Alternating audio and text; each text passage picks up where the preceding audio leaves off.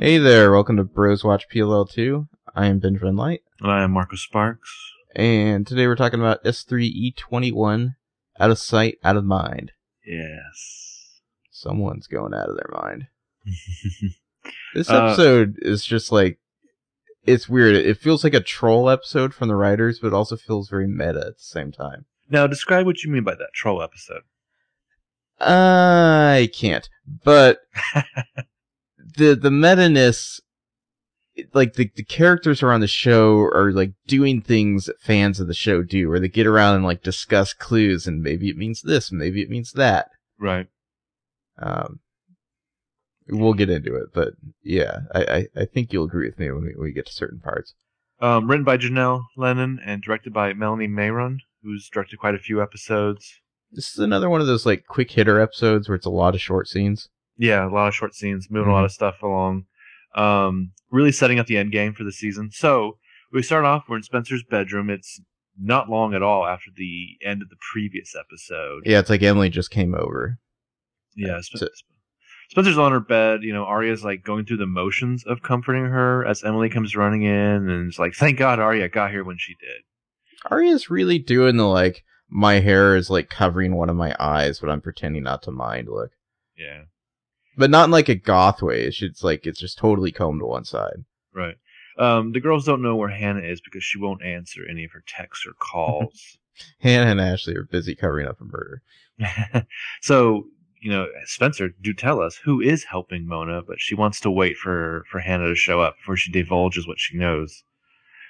But they're like, no, this is too important. Like, fucking tell already. Yeah. So she says, okay, but you should know I've been warned not to tell you. And the liars are like, yeah, what else is new, you know? And so Emily's surprised. She's like, you've known for a while? And Spencer's like, yeah, a few weeks. And Aria says, why didn't you tell us sooner? And Spencer says, I wanted to be sure. I didn't want to believe that it could be true, but after tonight, I can't keep this to myself anymore. Yeah. She stares at them, they stare at her, and she says, Toby is A. Aria looks mildly surprised. Emily is just like, looks confused. Like, what? Well, it's a cross between just like shock and like her face is like, bitch, I don't believe you. Yeah. Yeah. Which is where Emily's face will stay for quite a while. So meanwhile, at the Marin house, Ash and Hannah have just gotten home from, you know, taking a tour ride of the murder scene. Ashley assumes that Wilden has just been taken to a hospital or something. Interesting angle. We're kind of like the camera's like up at the top of the stairs looking down on them as they walk in, and it's a like pretty steep angle looking down. Like that's probably over 45 degrees. The camera would do a lot of interesting things in this episode. But yeah, so Ashley assumes that Wilden's been taken to the hospital, or as Hannah posits, maybe he's just slowly dying out there in the woods somewhere. Yeah, not to harp on the cameras, but I do just love watching the camera move. Sometimes you don't necessarily see it when you're watching the episode, but like the camera's always just kind of creeping around. Yeah, like it's never a static shot. Well, I think it really ties into that whole, you know, idea that someone have that A actually stands for audience, and you're just kind of snooping on these girls' lives. But and not to harp on that line, but I love that Hannah kind of offers it to Ashley, like good news, like, hey, no, maybe he's just dying out in the woods, like painfully, slowly. Yeah. And Ashley's like, I need to call the hospital, and then I need to call my lawyer. Who's what, like Veronica? Who else are you going to call? Well, that's who she always calls about Hannah's shit. Right. Does she have a different lawyer? Is it Peter? Veronica won't take my case. I need to go to my second choice. Peter. She called Peter, and she's just like, your wife won't take the case. And he's like, I'm on it. Yeah, I'm in. I took this case 45 seconds ago. But Hannah says no. If Wilden is alive somewhere, they don't know what he'll say or do. And, you know, Ashley's like freaking out a little here because she hit a man. I hit a man. Not just any man. I hit a cop. And Hannah's like, well, he was threatening you. And Ashley's like, I left the scene of an accident. Like, Ashley, like, why are you even arguing with your teenage daughter about this? Right, right. Your teenage daughter is just like, don't call the cops. Don't call your lawyer. And Ashley's like, that sounds vaguely convincing. Tell me more. Yeah. Well, because you hit a man who was a cop and left the scene of an accident, Hannah says, is exactly why you shouldn't admit to what you've done until you know exactly what you're dealing with. What you're dealing with. And Ashley's like, I was scared. He was reaching for his gun. I thought he was reaching for his gun. And Hannah says, I know. but whatever he did or didn't do, you still hit him. Like, now she gets accusatory. Yeah. And once you tell the police or your lawyer, there's no going back. So they kind of like pacing around in thought, and finally Ashley's like, okay, yeah, like, until we know what our next step is, not a word of this to anyone, not even the liars. Mm. And Hannah's like, sure, I promise. And then the girls hear a siren there, the two women. It's seemingly coming from like right in front of their house. Like, you actually see the police lights come through the window. It sounds like it starts off quiet and gets loud. It's like, you know, coming down the street. But then, yeah, that you see the lights reflect briefly, but then it passes by and goes away. But the great bit where, for a moment, we just stick on the two ladies as they stand there, like, frozen in fear within their own home. You know what I mean? Like this. That's another thing this episode does a lot, too, is it kind of lingers after a moment has passed, like, where two characters are still kind of lost in contemplation. Mm-hmm. This is their new reality. And it, like, pulls out through the window, like, looking in on them. Like, you know, it's like it starts at the shot where it's just you're watching the two of them, but then it pulls all the way back out through the window. Yeah. Yeah, cool shot.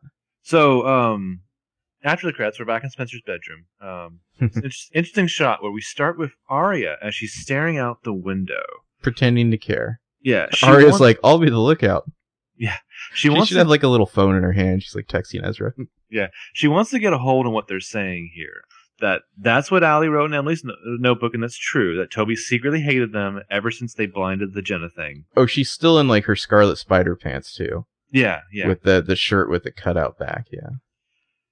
Yeah. She's just like trying to get the hang of things here. Instead, like, it's like she's just like sticking it to Spencer, like bringing this all up. Yeah, and, you know, Toby hated us the whole time. Spencer's like, yeah, I guess so. And Aria's like, and the whole time that you two were together, he was just pretending? And Aria looks like it's an interesting look on her face. Like, I feel like somewhere in her mind, she's thinking about Ezra and just that idea of, like, can you ever really trust someone? Yeah, you know? Yeah. That's Aria, every situation. Yeah. Aria involves if her. Spencer could be fooled, certainly Aria could be fooled. Shocking. That's just beyond the pale. Emily's incredulous. Meanwhile, like, we all know how much Toby loved you. There must be another explanation. Yeah, there has to be more to the story. It can't be true. Yeah, Spencer points out if Toby loved her, he wouldn't have left her to like bawl her eyes outside his loft for like, hours. Yeah. While Mona enjoyed a fine wine inside. Yeah, he wouldn't have taken everything out of the A layer when he knew she had the key.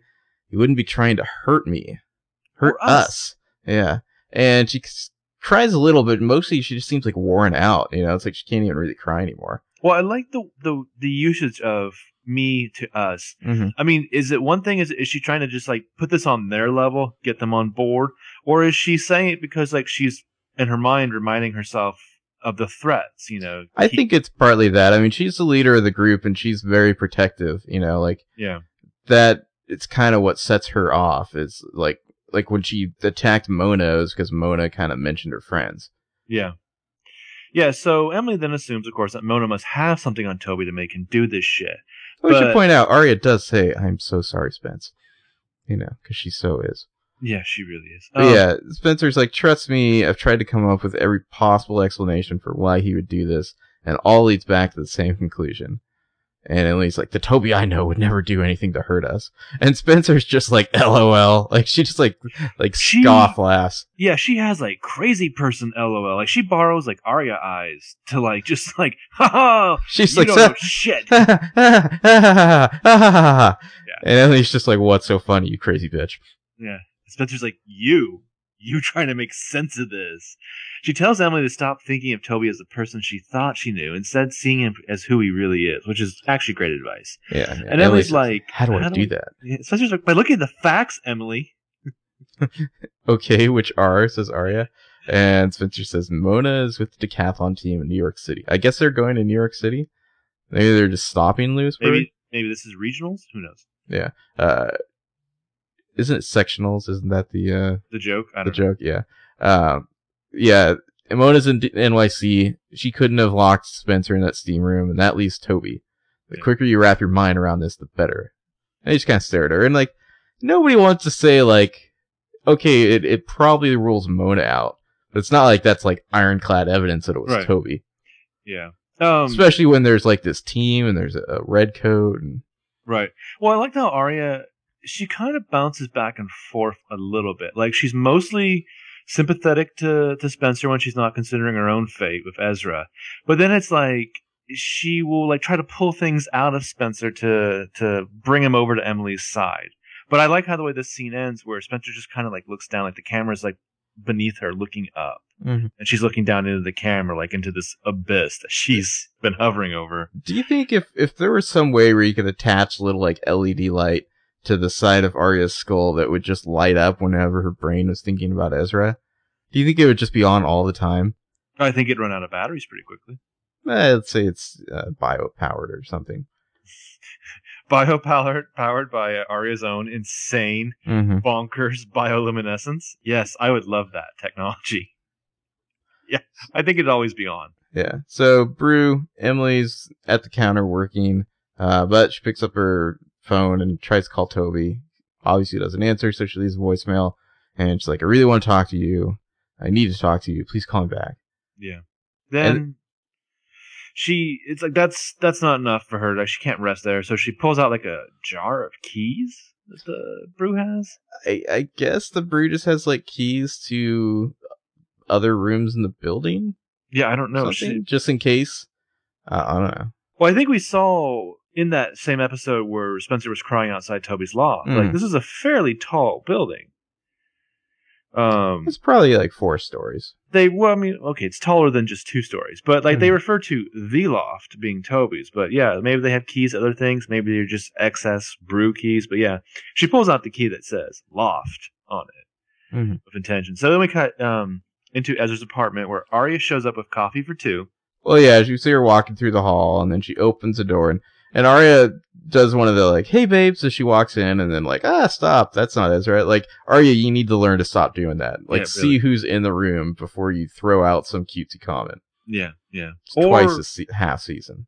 Or, like, spice up your sexy comments or whatever, you know? Oh, no, Aria and Ezra are totally the awful kind of couple. They just call each other babe constantly. Well, like, where is the schmoopy? Like, where's the schmoopy factor of these two? Because you know they would have it. So there's Malcolm. Is this the new Malcolm? Yeah, this is the new Malcolm. Maria's confused because Malcolm's now played by a totally different actor. Who, I'm going to be honest here, this is a kid, but whatever. This kid just looks dumber than the other Malcolm. Yeah, he does. He looks older, but he looks like he's not getting like enough deer in the headlights, yeah. Yeah. Also, he might be like a different ethnicity as well. Yeah, he seems... He's like much more like olive-complected. He seems like vaguely Pan-Asian, yeah. Mm-hmm. Like, he's, like, neither Maggie Ezra's like, Ezra's this child. Kid's definitely mine, right? So Ezra's just like, I guess you didn't get my voicemail. And Aria's like, I just called a 7-year-old babe. It was hot. Yeah. Don't get any ideas, Aria. Malcolm's like, Aria's my girlfriend now. Mm-hmm. So then Ezra introduces Aria to Malcolm. Can we talk? Do you want to talk about Aria's outfit? Do you want to get this out of the way? I guess. It's so fucking ugly. I don't even know what... It's just, like... black and white angular patterns, like thick black and white, like pseudo African style sweater jacket in the pattern. I don't know if I call that African, but sure. It's just like every weird sort of like thick black and white pattern you can possibly imagine. There's stripes, there's diamonds, there's X's. It is hideous. Green tights, a shirt that looks like black leather. And she appears to have a necklace of like dragon teeth on. Yeah, just like jade teeth. And Malcolm is like, "What the fuck are you wearing, lady?" Mm-hmm. Well, the Aria does the thing where she like bends over to shake his hand, like, "It's nice to meet you, sir," because that's how she thinks that you treat children. Yeah. She treats children like adults because that's how she wants to be treated. No, Malcolm, listen here. We discussed this. Ezra and Malcolm have been setting up a train set, and Aria is, of course, surprised to see Malcolm since she talked to Ezra like 10 hours ago and heard none of this. Like, he was not here then. Well, I like how Ezra basically, like, as soon as Aria gets there, he, like, dispatches Malcolm, like, hey, why don't you go clean up your toys? Like, go away. I need to talk to Aria. Yeah, yeah. Adult stuff, even though she's not an adult. But yeah, so Maggie and the kid came up this morning, kind of spur of the moment decision. And Aria has some bitch face on. She's just like, for how long? Yeah. And Ezra's like, couple of days. And Aria just kind of like nods like, uh-huh. So since Maggie's getting displays, she's putting out feelers for jobs in the area. So maybe moving to Rose would be the best thing for everyone. And Aria's like, they're going to be staying here? She has like pure hatred in her eyes. She's like, they're going to be staying here. And it's like, oh no, she got a hotel. And Aria's like, oh good. I just mean your place is a little small for the three of you. Yeah, LOL. Aria's concerned about losing her older, weird boyfriend to his baby mama. Mm-hmm. And so she's like, anyway, yeah, you know, I can go. That's cool. I didn't realize you're here with the kid. But he's like, oh, no. Like, you should stay and hang out. Get to know Malcolm. And Aria's like, I don't think Maggie'd, like, be cool with that. And he's like, no. Trust me. Like, Maggie knows exactly who you are in my life. She's fine with you being here. Yeah. And then Malcolm runs over and he's like, you have to check out my train set. And Aria's like, pretending. Yeah. Flawless line reading. Aria's like pretending to be enthusiastic, like, oh, do I, you know? And so she's like, all right, I'll stay. But then, like, when she turns to close the door behind her. Well, hold on. So during all this, at first, Ezra has this look on his face, like he's mouthing, I have no idea what I'm doing as a father here. Mm-hmm. And then during this whole, like, come and play trains with us, Ezra looks like the dorkiest fucking dork in Dorktown about all of this. But yeah, then Aria, she starts to shut the door. And she just has this look of, like, distraught, like, well, what am I getting myself into, you know? It's a weird gesture, but it's one that only a television show character would do for the benefit of an unseen audience. I feel like I could see myself doing something like that, where... But you just look out into the empty hallway and just, like, make, like, a things aren't so good for Benjamin Light face. Maybe it's part of my job where I'm communicating with people who aren't there, but I tend to make faces sometimes when people can't see me. Like, oh, faces? I hear that. Yeah. So meanwhile... I mean, you can't just, like, you never had a situation where you're having to pretend to be nice to someone, and then as soon as they turn around or something, you're just like, ugh. If I've ever really done that consciously, I've done it to the benefit of somebody who was physically there with me watching, or I've imagined that people would see me. Otherwise, I haven't thought about it. You're saying you're not like Jim from The Office? Always just doing that face at the camera? To a camera. Mm-hmm. That's my point, is I would imagine that somebody is witnessing my peril here. Otherwise, I don't consciously do it. It probably just happens. But. Maybe you need to be more of a narcissist like me and Aria. I'm trying. I'm trying to cut back. I mean, I don't know. Mm-hmm. So meanwhile, in Toby's loft, Hannah's on the couch watching TV. Flipping through the channels. I know it becomes a plot point in a moment, or a character moment in a second. But, like, I just thought, like, look at that fucking book of motorcycles on Toby's coffee table. What a dork. Exactly. Emily comes in. She's like, Toby's stuff is still in his room. It's like he just ran out and didn't look back. And she's like, Hannah, you find anything? And Hannah's just like, nah. And she's like watching the news. Yeah. And then he's like, since when do you watch the news? Yeah. I love how, like, I mean, Hannah's kind of, you know, like, if there was a dumb one, it's Hannah, kind of. She's the ditz. But, like, they totally, like, kind of encourage that, you know, the other liars do. They really, like, enforce it. It's kind of funny. For a moment there, Emily's pissed off because Hannah's just been sitting on the couch watching TV for 20 minutes. And then it's like, she's like, holy shit, Hannah, you're watching the news. You never watch the news. What's wrong? You know? Yeah. Hannah says she's just checking the weather. And Emily's like, what the hell are you doing? You're supposed to be helping me. And Hannah's like, look, I looked. I didn't find anything. And Emily's like, really? Because I could have sworn you were sitting on the exact same spot 20 minutes ago. So Emily grabs a remote, turns the TV off, and Hannah's like, okay, fine, I guess I didn't try hard enough. The more I think about it, the more I think we should just stop searching for him. Spencer's right, Toby's dangerous. How would you describe Hannah's outfit here? Like she stole it from Aria's closet? It looks, I mean, so it's like a white button-up shirt, black jacket, black leather pants. It would be normal boots. Except for the weird, like, glammed up rhinestones that are all over the collars on it. Yeah, like metal studs on like the collar and like lapels. It, like the kind like the singer in a band would wear, but I don't know what kind of band this would be. Well, it would be a better look if it didn't have this on it. Yeah, I don't know what's going on. I do like her hair though. Her hair looks fine. This is like a weird pseudo 80s fashion. Hannah likes a lot of weird things on the collars of her shirts, I've noticed. Yeah. Until Aria steals that fashion back. But yeah, so Emily doesn't believe it. She's been alone with Toby quite a bit. He's never hurt her. Then Hannah kind of points out, well, I like how Emily points out, the way she words it is, I've been alone with him how many times? And Hannah's just like, not more times than I've been alone with Mona. You know, look how that turned out. Yeah, and do you forget that Toby tried to kill Spencer last night? Allegedly. Emily's like, she believes he tried to kill him. She didn't see him. And Hannah's like, she saw him in her kitchen with black hoodie. Case closed. Yeah. I just want a robot, or name drop one more time. Robot Shower of Doom. I mean, that thing was awesome.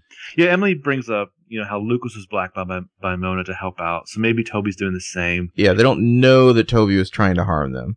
They still don't know what part Toby's playing in all this, you know, Ari, the Lucas situation.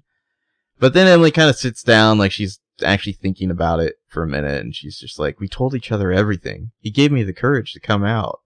You know... And Hannah's like, debatable, or at least she should say that.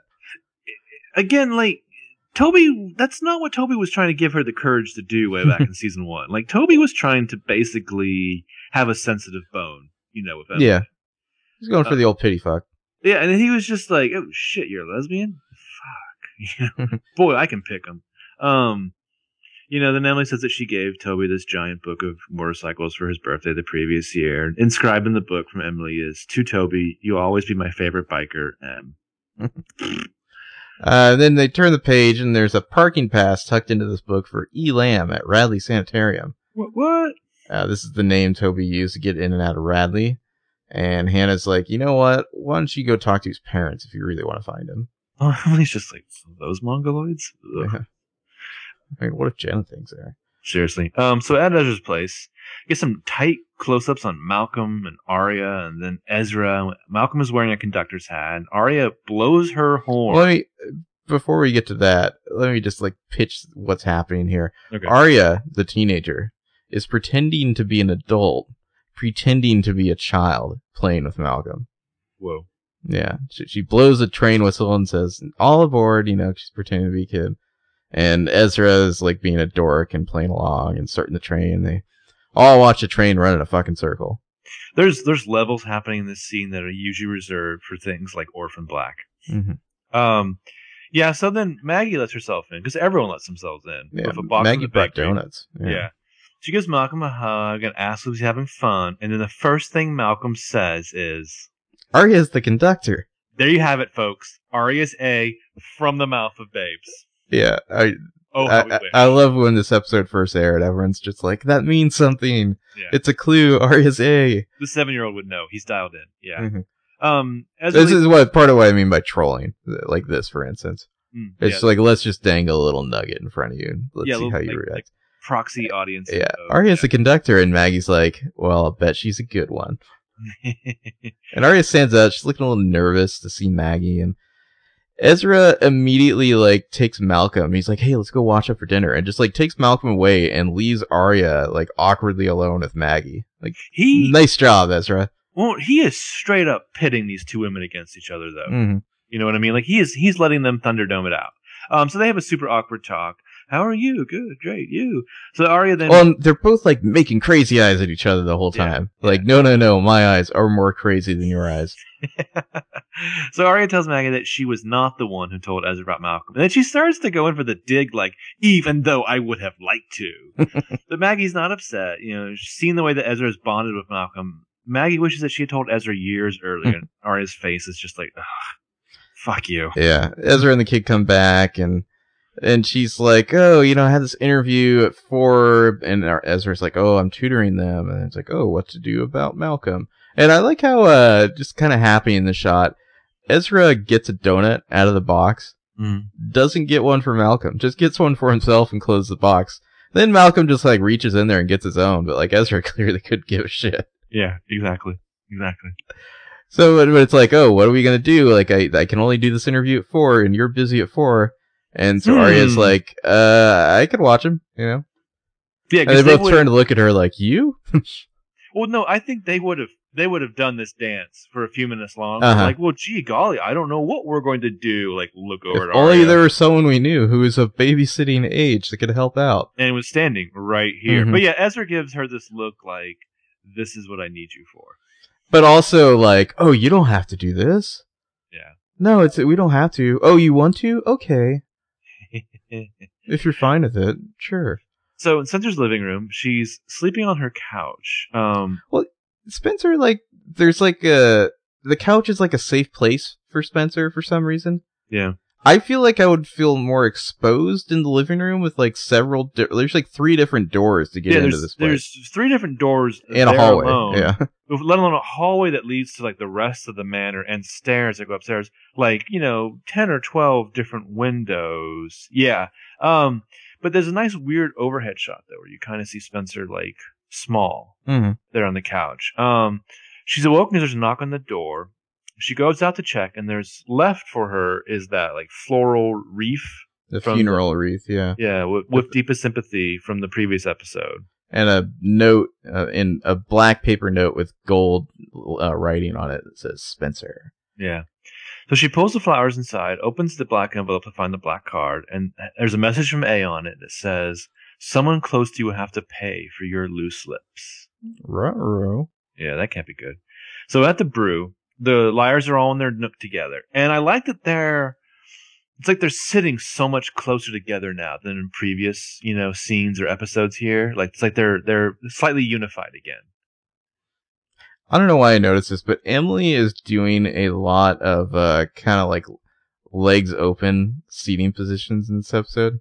I don't think it means anything, but I noticed it throughout the episode. Yeah, you do. Mm-hmm.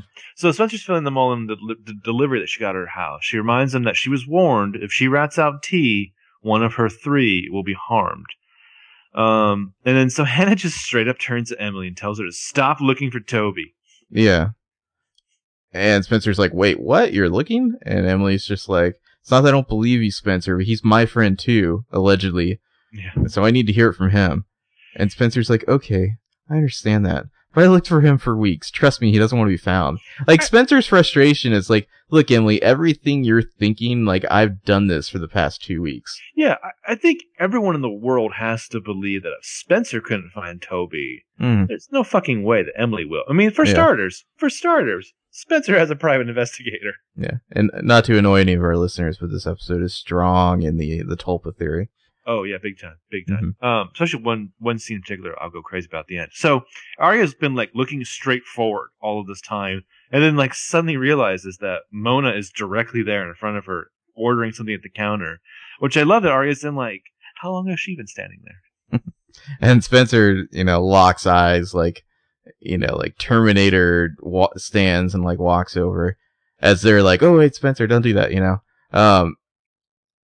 Aria is the one who mentioned Mona being there. Hannah immediately gets up. Emily starts to get up and then sits back down. Aria doesn't move a fucking muscle. Like, her ass is glued to that couch. Nope. Like, oh, Spencer's about to go start shit. I will continue to sit here. Arms folded. You know, she's like... So anyway, Emily, as I was saying about Ezra. Mm-hmm. And Emily's just like, oh, fucking God, I'd rather go sit by Mona. Yeah, I feel like Hannah was there to both be the witness, but also like potentially break up any like crazy fisticuffs. But Mona, you know, she sees Spencer come up. She's calm and polite, but she's guarded, and she's just like, "Hello, you're not planning on choking me again, are you?" And Spencer says, "No, I just wanted to say thank you for the flowers. The orchids are especially beautiful." And Mona's like, I had no idea what you're talking about. LOL. Might be time to visit your doctor friend again. Yeah.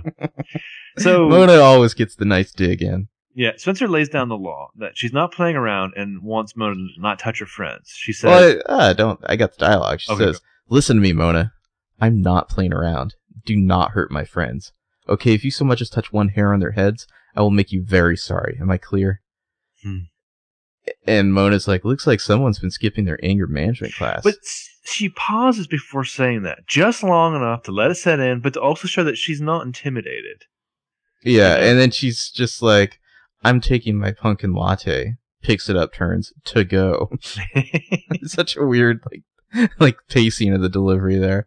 But then she turns back and she's like, oh, but and she like sidles up and kind of is like almost like in Spencer's ear. A little tip on the orchids. Make sure not to leave them in direct sunlight. I did once. They didn't make it through the night. There's something so great in like the recurring like antagonism between these two because like beyond their verbal sparring, Mona just like keeps saying like on the nose, straight up supervillain shit to Spencer. And Spencer has to spend half the time just being shocked at the goddamn audacity of her to say that to her. But it's always veiled. There's always a double meaning. But the one where she's just like, hey Spencer, you haven't been on your A game of late. That's right. But so Mona turns to leave, but then she stops. She looks past Spencer, past Hannah, we see, at Emily. And they kind of, Hannah and Spencer kind of look to like, what are you looking at? And it's like, oh, you're looking at Emily. And Emily kind of looks up like, what? And then Mona just turns and walks away. Yeah. And Spencer and Hannah both realize that can't be good. So meanwhile at Aria's house, oh boy. Aria's like going through some boxes, like pulling out various toys, like toy robots, shit. Door opens, Ella walks in. And I said real quick, I just realized in this scene, like, I don't know why I haven't in the past few episodes, like, how much this particular section of the Montgomery home has changed in season one. Has it?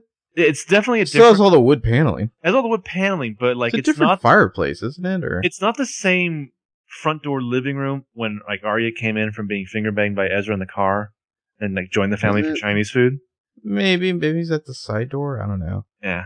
But you know, Ella sees Aria there, and she's surprised that Byron kept some of the shit that Aria's going through. And Aria's immediately like, "Hi, what are you doing here?"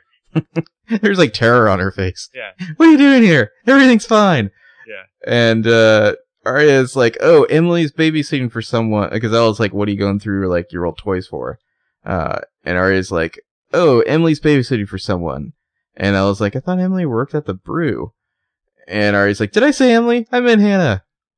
This is some of Aria's worst lying of all time. And also some of her best, Yeah.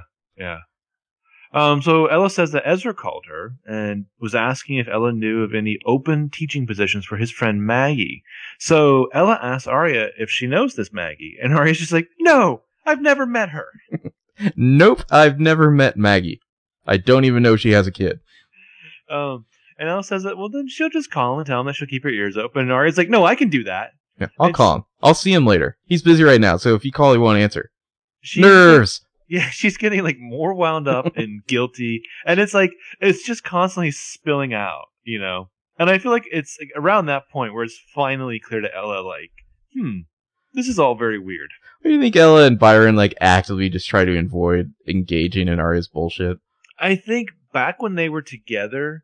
Part of their like foreplay was like role playing out some of these Aria line scenes. So then Ella asks if everything is okay, and like the look on Aria's face here is almost surprised that she's still spinning these terrible lies. Yeah. She's like, "Yeah, everything's perfect." And she's like, "Yeah, everything's perfect." Aria then tries to get out of there as quickly as possible and get this shit to Hannah. She like grabs like a wiffle bat and like. Goes to take off, and Ella's like, you forgot the ball. And Aria's like, nah, imagine that. This scene would have been more perfect, though, if she was just like, I need to take this stuff over to Emily. I mean Hannah! I never met Maggie. God! Yeah, Aria's straight up like, woo, as she gets out of there. So, just so we're clear, Aria's taking a ball and bat over to Ezra's for Malcolm to play with in that tiny fucking apartment. Well, I think she just grabbed, like, the first thing she saw at some point, you know? Okay. She's, like, throwing the first trash can she sees when she gets outside. Mikey's like, that was mine. By the way, I exist somewhere.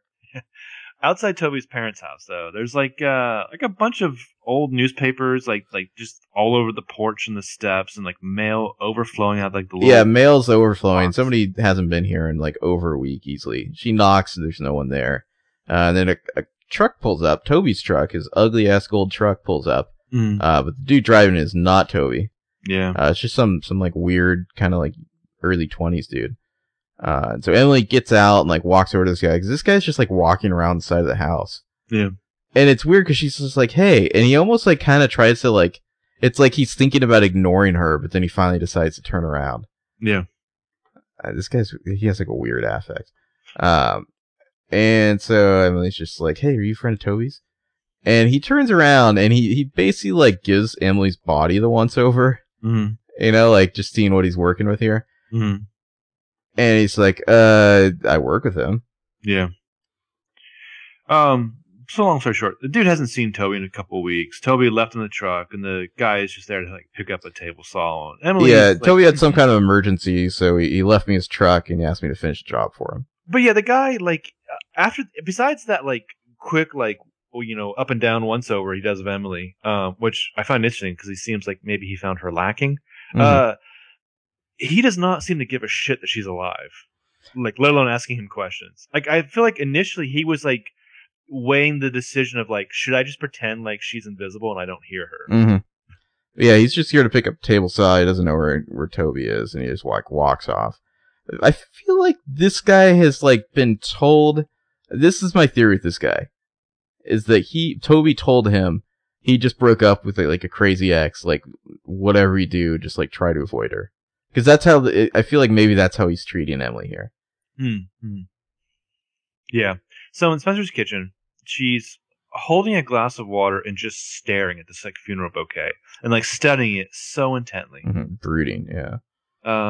Then finally, she notices that the E and the M on the words have a different shade of like shiny gold. Yeah, one of the E's and one of the M's are kind of matte, whereas the rest of the letters are shiny gold. But there's an E and an M that are matte, and M. Like the M. Yeah, the soundtrack kind of goes nuts here. You know, then they're like, you know, it's like like Spencer's like, oh my god, this means something, you know, and like grabs her keys and like bolts out of the door.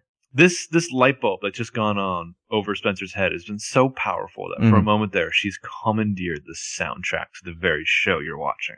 Mm-hmm. So on Main Street Rosewood, Ashley's like walking through town. Hey, let's talk about Ashley's outfit here. This is a crazy, interesting trench coat. It's not quite Spencer's. Well, I think it might be coat. I think it might be like a dress that just looks like a trench coat. Then it's hideous. I don't know what's going on here, because she has it's kind of a short trench coat, like it definitely it's like thigh length, and she's got like kind of like slacks on it underneath, but it's like a trench coat that's been double buttoned all the way up to the neck, mm-hmm. But the kind of it's a beige except for the sides and like inner sleeves of the trench coat are black. Yeah, so it's like two tone. You know. And it's got like a tied beige belt around it. I mean, as a dress, I would say this is disgusting. As a trench coat, I can just chalk this up to ladies' quote-unquote fashion. I just don't think she's going to like take that thing off when she goes inside. I don't know. Could be wrong. I'm guessing you don't buy this trench coat to take it off in places. Like, you buy it to wear it fucking everywhere you go. Because it's ridiculous. Otherwise, you would just buy like a normal trench coat or a normal coat. Yeah. Anyway, so then, is she coming from the police station here? No, I don't think so. I think she's just walking through downtown. But that is the police station that's right behind her, right? Yeah, it is. Okay. So she's on the phone. No, that's City Hall, but yeah, the police department's there too. Okay, so she's on the phone with Hannah. She says that nothing was in the papers.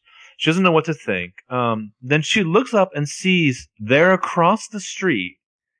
Well, she looks up just as she's walking in the street. She looks up across the street. And standing in the doorway of that pizza place that Aria went with Wes a couple of weeks ago. Where Wesley Fitzgerald beat up the dude with his box of pizza. Yeah. Wilden's just like standing there, like just outside the doorway, looking at her. And like the way this is framed, this is very much like Jack's dad and Lost framing. Like, yeah. Wilden's just standing there in a suit, staring. Like he might be some kind of otherworldly specter. Yeah. Because then car honks and Ashley almost gets run over. She has to like jump back because she wandered in the middle of the road. And so she's like startled, like, oh shit, you know, and then looks back over and now Wilden's gone.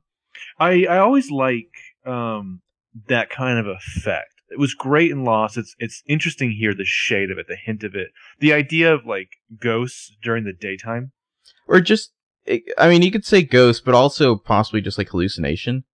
Right. I'm using ghosts as a general term. Guilty conscience. Yeah. Yeah, I mean, there's lots of interpretations for what it is. It's just so much more off-putting, though, to see these things, like, not in the dark. Mm-hmm, mm-hmm. Yeah, so car honks, Ashley moves, Wilden's gone. Should I mention at this point that I made a Skyrim character called Ashley Marin, who looks like Ashley? A little bit like Ashley. She looks a lot like Dark Willow from Buffy. That's just the outfit. That's a very crazy outfit. She's also like super pale, mm-hmm. crazy pale. Is she a vampire too? Not yet. Maybe we're off topic. Maybe we're on topic. I don't know. Meanwhile, in Emily's bedroom, Spencer is showing Emily the funeral banner thing. She's pointing. She's just like, Shiny and Matt, E&M. Yeah. And Emily's like, so what? So Spencer's like, you know, maybe Mona's trying to warn us in like her cryptic way that A is targeting Emily next. Emily is blowing this off in a way that's making me infuriated. Are you though? I kind of feel where Emily's coming from. Like, I love Spencer, but Spencer is like the A is clearly. I feel like A is just trolling Spencer here. Mm. Well, Spencer kind of backs off a little easily too, because you know Spencer wants to spend the rest of the day with Emily to like be like her personal bodyguard. Yeah. Well, because Spencer's like, or I'm sorry, Emily's like, I'm sure it's just a coincidence, and Spencer's like, there are no coincidences with A, and it's almost as though A has set you up to think that so she can fuck with you completely, Spencer. Yeah. And Emily's like, Spence, you've been through a lot in the past few weeks. And Spencer's like, no, Emily, this makes sense. Okay, Mona knows you're searching for Toby. I saw her stare at you at the brew this morning, and now this. And Emily's like, yeah, all right, I'll keep my eyes open. Yeah, so Emily's going, you know, Spencer can't spend the whole day with her because Emily's going to swim practice. So she takes the banner thing from Spencer. Correct. Like, yeah, she's like, no, she made it seem like something bad is going to happen to you tonight. Yeah, Emily's like, sorry, I got swim practice. And Emily's like, I'm not ignoring it, but I'm just not really sure what it means. You know, let me hang on to this. I don't want you staring at it the rest of the day. Spencer makes Emily promise to not stop looking for Toby. Emily promises. She says that she'll call Spencer when she gets home from swim practice. Yeah. Mm-hmm. Meanwhile, at Ezra's place, Malcolm is sitting there on Ezra's bed, playing like a game on like an iPod Touch or something. He's got headphones on in the game. Aria says he's in a raid, or he's been in a raid for the past hour. Hannah's there with Aria, chilling in the kitchen as Aria makes a PB&J sandwich. I need to comment about these PB&J sandwiches. Please do. She's cutting off the crust. Yeah. You know, you do that for a kid, that kid grows up to be an entitled twat. I'm just saying. Where did you think Malcolm was heading? Look at his parents. Well, he did have a single mom for a while. I don't think, and I don't like want to like belittle Maggie's struggles as a single mom, and I'm sure she's done everything she can to provide the best that she can to Malcolm. But she has clearly shown that she's a little bit crazy. A little. And then you throw in a guy like Ezra, who is such a pussy. I hate that we're using these kind of like women-centric negative phrases, gender like normative. Yeah, like twat and pussy. But I mean, good God, look at Ezra. Oh. I'm just saying, this kid's gonna be awful when he gets to high school. Oh, he's gonna be the worst. But you know, Aria's not much removed from Malcolm as it is. Cutting the crust off, nothing but scorn. I'm sure Hannah could pipe in that that's where all the vitamins are is in the crust, but I'm sure Hannah doesn't eat bread anymore, except for garlic bread. But Hannah, though, keeping it real, says, God, I still can't believe that you're babysitting your boyfriend's kid.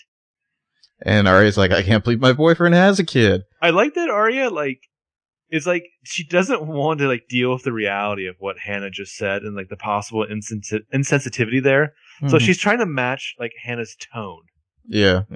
Like she's in on a joke. But Hannah asks... it's like, no, you are the joke. Nah. Hannah asks what will happen if/when Maggie and Malcolm actually move to Rosewood. You know, it was one thing when they were in Delaware, but if they're here, what does that mean for you and what does that mean for Ezra, you know? Yeah, where does that leave you? And Aria's like, I don't know, but we'll figure it out. We all do. And see, my problem is we always do. Most relationships shouldn't have the high quotient of we always do that these two have. How dare you? Their love is true and pure. OTP? Just Destiny? Because he's an adult and she's a teenager and they have nothing in common except liking stupid books. Ezra, clearly, it's true love. Ezra Foreveria. Mm-hmm. Yeah, so Hannah asks if Maggie's okay with Aria being a part of this equation. And, you know, Aria brings Malcolm a sandwich. Then Aria and Hannah sit on either side of the train set and talk. They sit like, I don't know, like, they're just like two old gals gabbing mm-hmm. away. Aria says that if Toby's A, then there had to be signs that they missed. Well, see, and this is what I was talking about, where it's like they're acting as the fans and like kind of like theorizing like what would this be? But I love this one because Hannah says that she always wondered how Toby found Dr. Sullivan. Oh, and this is like a favorite fan theory that they're bringing up. Well, this is a good fucking question. Yeah, Hannah. Yeah. I always wonder how Toby found Dr. Sullivan after Mona ran out of town, and he brought her back the exact night Mona was caught. And it's like, and you know, Mona kind of knew they were getting close to her lair, so maybe this was all planned. Yeah, I mean, like, it sure was convenient, you know. So Aria asks, like, how was this good for Mona? And Hannah reminds us that Dr. Sullivan was one who diagnosed Mona with mental disorder, which was adrenalized hyperreality. Yeah, which kept her out of jail. She got to go to Radley instead of jail. But, yeah. But I like the complexity that this show allows its characters. Mm-hmm. We talked about how, like, sometimes the liars themselves will endorse the notion that Hannah is the stupid one. Mm-hmm. But here's Hannah bringing up this thing that, like, should not have been, like, glossed over so easily. So just then outside, there's, like, the sound of a police siren. Not a full siren like that. I don't know what you would call that. Little, like, beep, beep, beep. Yeah, it's right outside there. Hannah looks out the window and sees, like, a police cruiser driving by, just kind of, like, bleeping its siren at somebody. We can't see who the driver is, so is it Wilden? We don't know. Yeah, Hannah freaks out. She checks her phone, makes up a story about being late to meet Ashley so she can leave, and then she takes off, and we kind of like leave on a shot of Aria's face. And I always wonder, like, can Aria spot bad liars? Mm-hmm. Liars that are as bad as she is? I wonder. Aria's just kind of like, huh, that was weird. Oh, well. Yeah, back to me and Malcolm and Ezra and me. Meanwhile, at the police station, Emily's talking to Pam, who works there. Yeah. Pam suddenly works with the cops. And Emily's been telling Pam about, like, as much as she can, just kind of like, I'm concerned about Toby, you know, and Pam's like, I'm sure if Toby was really missing, his parents would have filed a report by now. Yeah. And Emily's like, his family's away, and Pam's just like, he's probably with them. And she's like, I'm assuming you've tried to call or text, and Emily's like, yeah, I have. I'm just worried that Toby didn't take his breakup with Spencer well. And Pam just kind of sighs, and she's just like, honey, he has such a big heart, and you all see the best in everyone. But honestly, I wish that you would just let this guy go. I don't trust Toby. I haven't since he caused that fire. Yeah. So Pam, which I like that they brought that lie back. Yeah. Because Emily can't be like, he didn't start the fire. But it's like Pam bringing that up just like reinforces like Emily like on her hunt. Like, well, mm-hmm. That's a lie, Mom. Obviously, I have to be the one who proves Toby's, you know, virtuous and wonderful. Mm-hmm. So Pam takes a call, and I love that she's just like, let me check on the status of that. like this is like, you know, like work dialogue. Let me get your TPS report. Those things. Yeah. So she bounces to do something. But well, as she gets up, Emily's like, hey, can I check my email on your computer? This is a work computer for law enforcement. Does that mean something? Well, I mean, like, no, you can't check your fucking email. Go home. Check it on your phone. Get out of here. Like, she just wants to check her email, man. But Pam's like, sure, of course. It's not like this is my work computer. Is that like a thing in real jobs? I would hope so. We'll get into that. So as I don't even like lock my computer screen when I get up. Well, that's different though. You have a much different job. At Ezra's place, Malcolm stands up on the bed as he completes something in his game, and he's just like, yes! And he, like, lays back, and... Well, he's on the sacred place there, you know? Yeah, he's like... Aria's just like, Malcolm, you mind? Kind of sacred territory. As the kid sloshes around in their wet spot, yeah. Yeah. No, Aria smiles with satisfaction, because, like, even though he's the one who just did whatever he did in this video game, she's just like, I am such a great fucking babysitter, mm-hmm. as this kid plays video games for hours. She turns around to leave Spencer a voicemail, and Malcolm starts jumping up and down. Like, right after she turns around, he gets up and starts jumping on the bed, yeah. And Aria, she leaves Spencer a quick voicemail. It's basically just like, hey, just want to see how you are, give me a call. Yeah. And the camera's kind of following her, and just as she hangs up the phone, she reaches for the fridge and says, hey, I'm going to get you some juice boxes. And then, like, clonk, you know, behind her. Yeah. Yeah. Oh, no. This little wimp has fallen off the bed, and she looks back, like, oh, no. He's, like, on the ground. He's crying. He's got, like, a cut. A spot of blood. Yeah. I like Aria, the shusher, kind of pulls him close, and she's just like, shh. Yeah, she pulls him into his arms. No one can hear you. But yeah, it's like... No more tears now. Only sleep.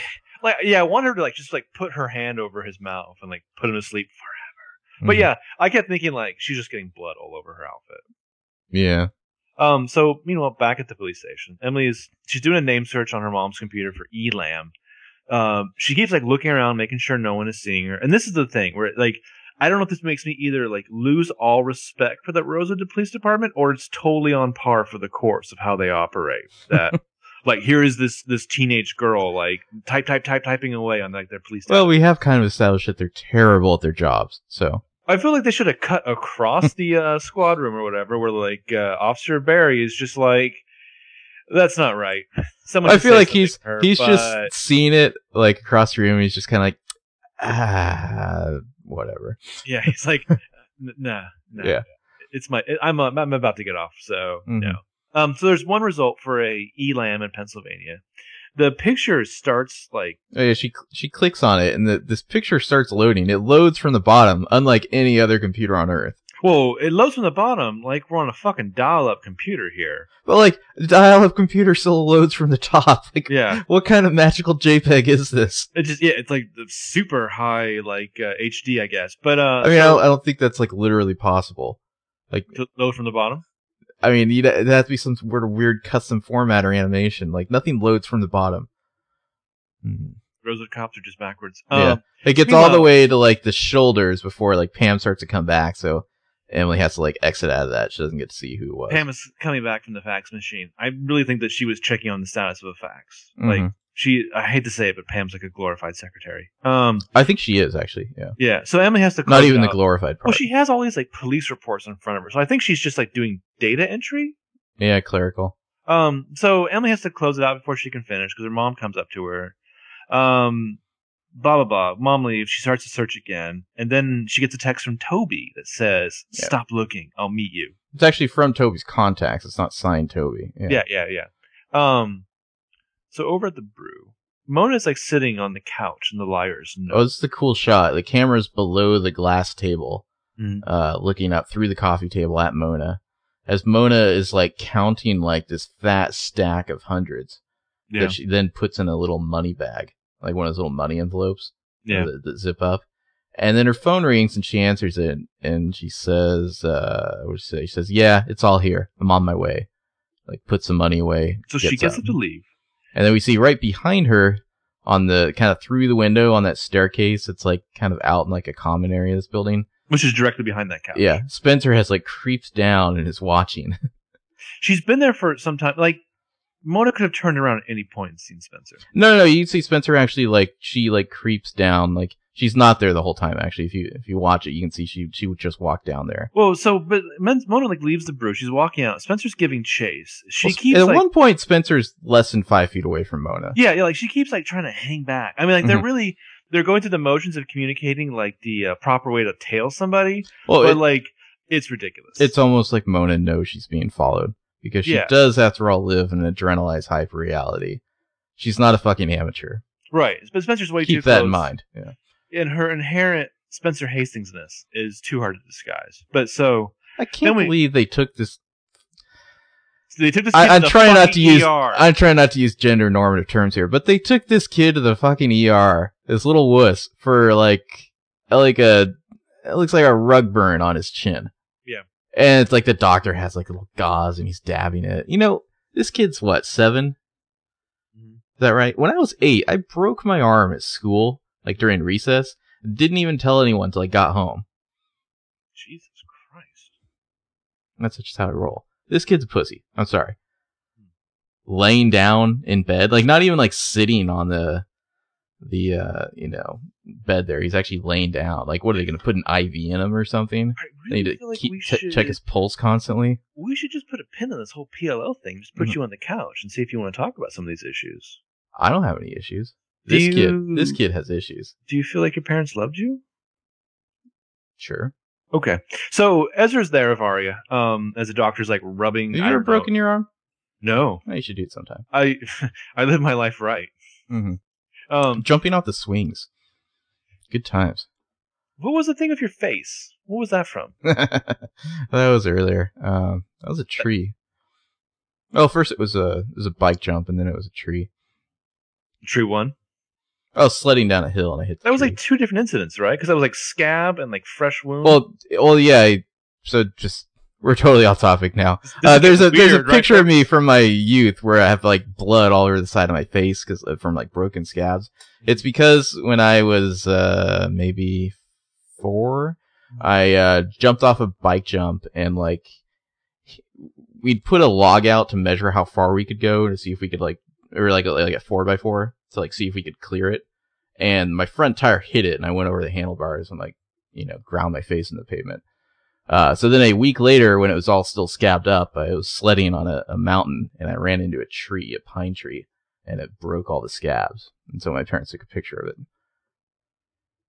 Some podcasts want like beer sponsorships. Apparently we just want like, I don't know, like Band-Aid sponsorships or something. Mm.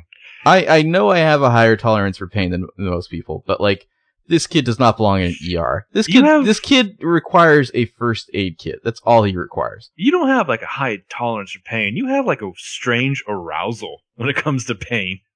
True.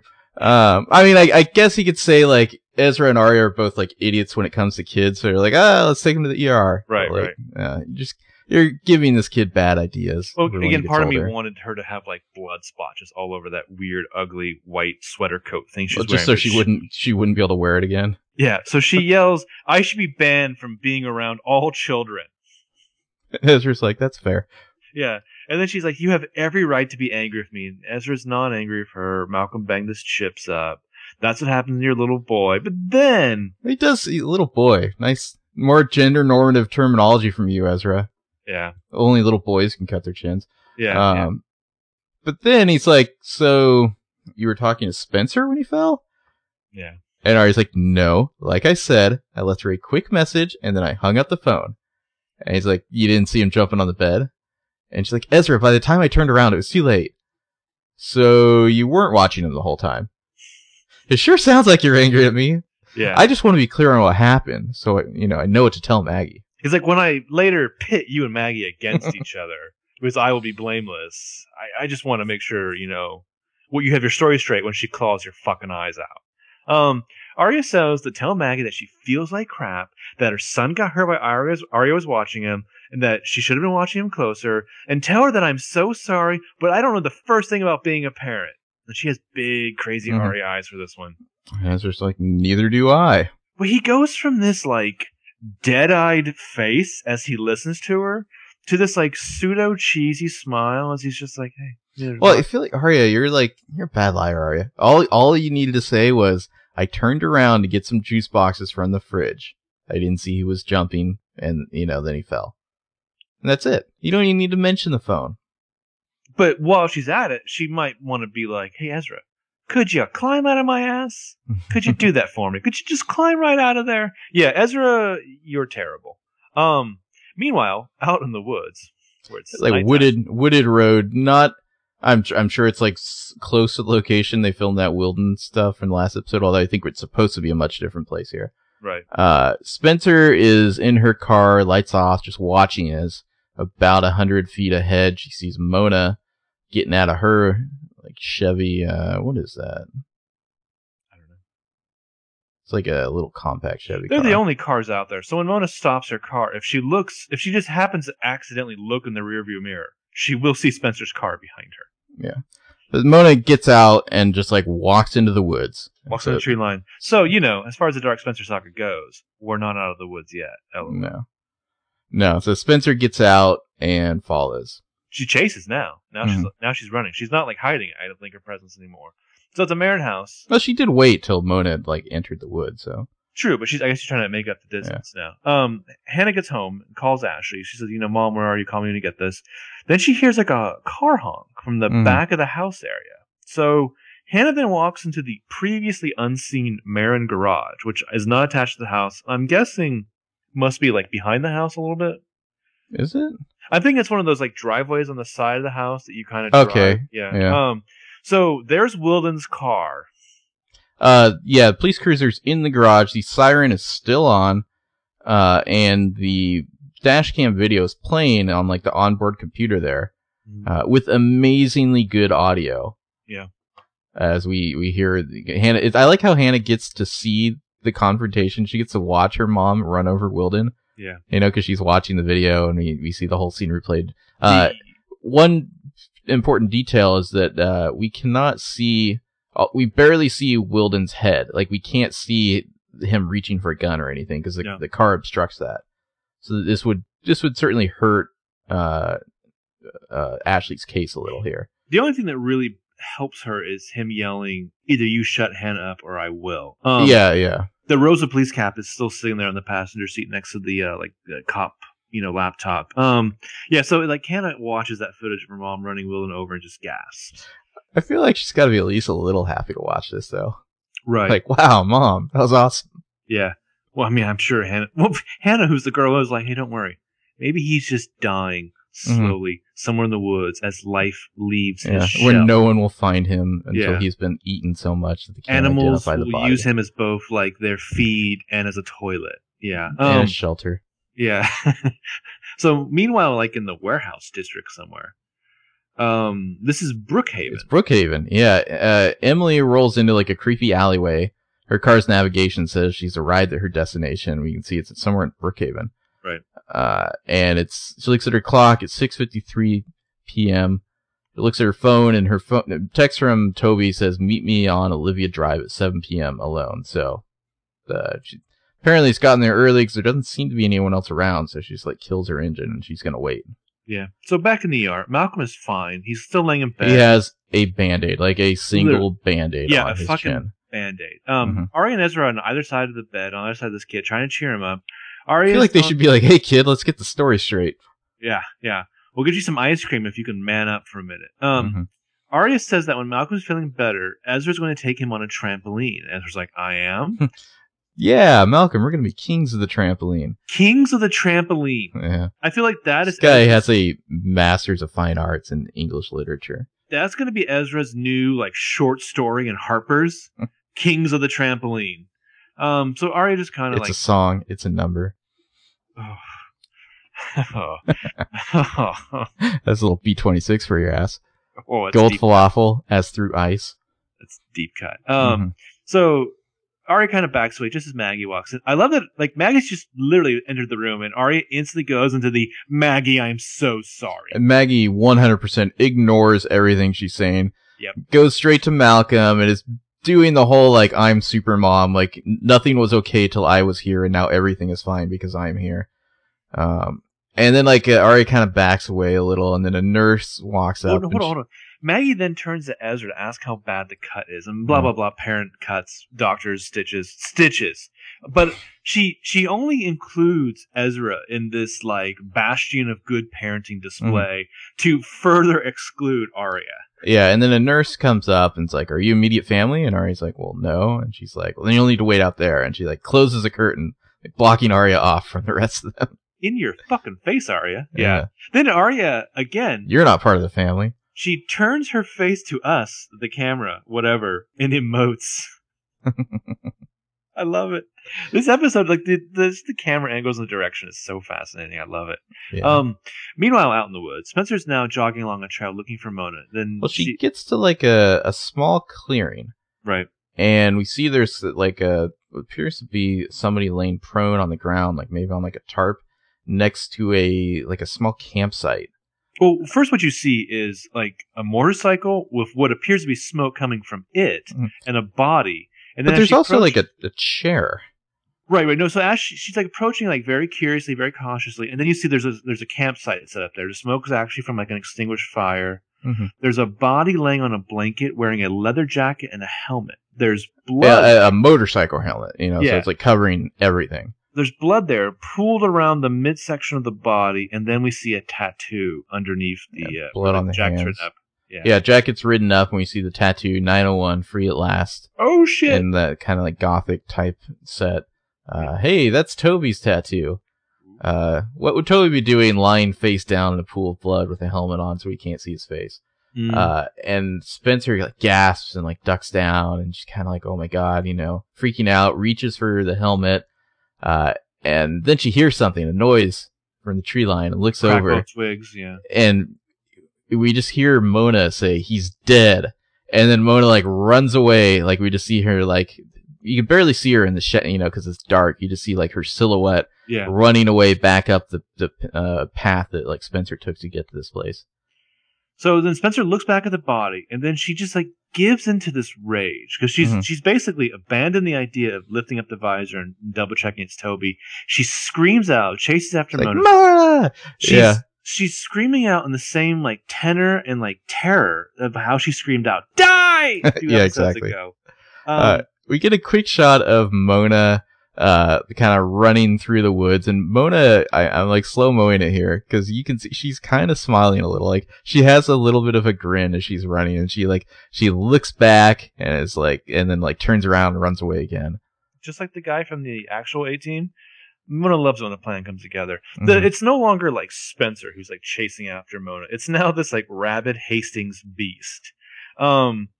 They keep chasing. They keep doing this kind of thing. Finally, Spencer comes through a clearing and realizes that she's like lost Mona. She keeps like looking around, and the camera starts like spinning around her. Well, it's for a lot of it. Spencer's spinning around. The camera stays on her, so it's like the background spinning. But then she stops, and the camera's spinning around her, and she just collapses to the ground. She's breaking down, crying. She's actually like she's hyperventilating. You know, she literally like grabs her heart. You know, Like she might just die right there. Like she can barely breathe. Yeah, there's like this just weird like cyclone of emotions as like Spencer breaks down. They're like utterly destroyed by all of this. And then of course in that kind of just like emotional pit of despair, we cut over to Aria's house. It might have gone to a commercial there. I'm not sure, but actually, is this Aria's house or is this Ella's apartment? I think this is Aria's house. I don't think they're going to concoct I don't think so. I feel like this is supposed to be Ella's apartment. Because it's very, like a lot of wood and stuff, and I feel like Ella just comes over to, like, hear Aria's fucking problems. I still think it's Ella's apartment. Well, they're sitting on a very, like a bay window kind of thing, like, bench, like, there are lots of oaky wood shit around them. Aria's apparently now told Ella what's really up with, you know, Ezra and Malcolm and Maggie, and she says that she's sorry to have lied to Ella. Which is, just imagine that. And she's like, "Are you mad?" Aria's like, "So I lied to you earlier today, but like, are you mad, or can we just like slide right on past that?" And I was like, "Mad? No. Sad? A little, because I don't know how to help you with this situation." Yeah. And Aria says, "Am I just crazy to think this could work?" And my notes just say Ella's face. Yeah, because Ella has this look like, biting my tongue on that one. See, the thing about Holly Marie Combs is that I feel like half the time she has this bemused LOL look on her face, and the other half of the time it's a sympathetic, this sure is shitty look on her face. Well, I feel like Ella in this moment, I mean, I don't think Ella ever really truly approves of the Ezra thing. And I think Ella knows if you start, like, Ella's like, a fish just nibbled. If I start cranking the reel, it's going to run away. Yeah. So I'm just going to be very cool, you know? This is Ella, like, showing her finesse. Yeah. And Ella says, well, it definitely is not going to be easy. So, actually, Hannah, she says that it was one thing when Malcolm and Maggie live in Delaware, but if they move here... Yeah. And Ella's like, it's even more complicated. Yeah. Aria says, Ezra seems really happy to have him in his life. And Ella says, having a child is great, but it completely changes your life. It stops being about what you want. Good luck with that, Aria. And it starts being about what you can do to make your child's life better. And Aria says, I know that things are going to change between us, obviously. The question is how much. So, I like that she puts a certain inflection, obviously, which reminded me from the previous episode. Obviously. Yeah, obviously.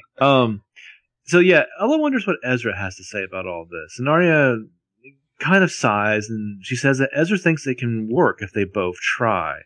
And so, Ella, this is where I feel like Ella's tiptoeing, and she might have lost it here. She says... No, I think... I'll be honest, this is one of my favorite scenes between these two characters. Okay. Because Ella, you know, the question is... you know, he thinks that they can both make it work if they try. And Ella's like, maybe it can. But it's also okay if you don't want it to. Because I feel like Aria's young enough to, like, not really know how to end a relationship. You know, like, she you know, because Aria, she's crying. And she's like, I love him. And Ella's like, I know you do, but not every relationship is meant to last forever. And sometimes the best thing you can do is take a step back and give yourself a chance to breathe. If you had taken those same words, you put them as text over like a picture of an ocean or maybe like a picture of a girl reading a book in a field. Ella's got her own fucking like Pinterest board brewing. Well, I feel like Aria like literally like legitimately wouldn't really know that at her age and her experience. Which, yeah, it makes sense. Yeah. Because, I mean, this is her first real romance. Mm-hmm. And, of course, it's going to be for... Well, and you could somewhat make the argument that it's probably the most serious of all the different relationships on the show. Mm. I mean, it's a fucking farce, but as far as the two of them are concerned, you know? Yeah, I guess. They seem like the ones who'd be most likely to make long-term plans together. Well, because, you know, Ezra's closer to the grave than Aria. Yeah, exactly. I'm sure he wants to lock it down. Exactly. It's more serious just because of that. And Aria doesn't really know what to do in a situation where it's like, I still like this guy, but maybe this isn't the relationship I want to be in anymore. Right. Yeah. So, yeah, because it's not what she wants. It's not on her terms. She's not somebody who... Granted, this is ridiculous. She shouldn't have to put up with this shit. But she's not used to how does a relationship change? How do you adapt? How do you have to adapt? Yeah, and also, you know, like, she didn't sign up for this. Yeah, she didn't. She is still a girl in high school. Mm-hmm. And never mind the fact that this guy was her fucking teacher. Anyway, the camera pulls back a little bit. And again, it's like it's just leaving Ella and Aria to ponder this. Like, let this sink in. And I like that. There's like a, I don't know, like there's something about, it's like a more subtle like shade of horror that this lingering pain, lingering image leaves you with, you know, like I think people trapped in a room in their own home. Ella could have said like, you need to dump this guy, but instead she just basically said, just FYI, Aria, like sometimes people do end relationships for these reasons, you know. She's not saying Aria needs to or anything, but she's just saying like this would be on the table. It would take a Leo DiCaprio to explain this fully, but what Ella's doing is something called inception. Mm-hmm. Meanwhile, in that alleyway where Emily is parked, she checks her phone, no messages. She checks the time. It's now 9:15. She's about to drive away. God, what has she been doing the whole time? Words of friends, diddling herself under a blanket. Who knows? She's about to drive away when she glances in the side-viewed mirror, and she sees... By the way, is she still dating Paige? I mean, I know she is. Technically speaking, sure. But, I mean, like... Did you want Paige to just suddenly rise up from the passenger seat? No. Ew. Barf. Mm. So then she sees, like, Redcoat walking past behind her in the side view mirror. I love the way they frame Redcoat, and because I edited that video, I'm very familiar with the way they do it. Redcoat, you never really see her, like, watching. It's always like, you look, and there's Redcoat walking away. Yeah. And you're like, how long was she there? You know, like, yeah. It's a great sense of implied observation was there. Yeah. Implied voyeurism. Redcoat walking away and she looks behind her and it looks like Redcoat just went into that like warehouse over there. So Emily gets out and she like walks over to this warehouse and opens it up.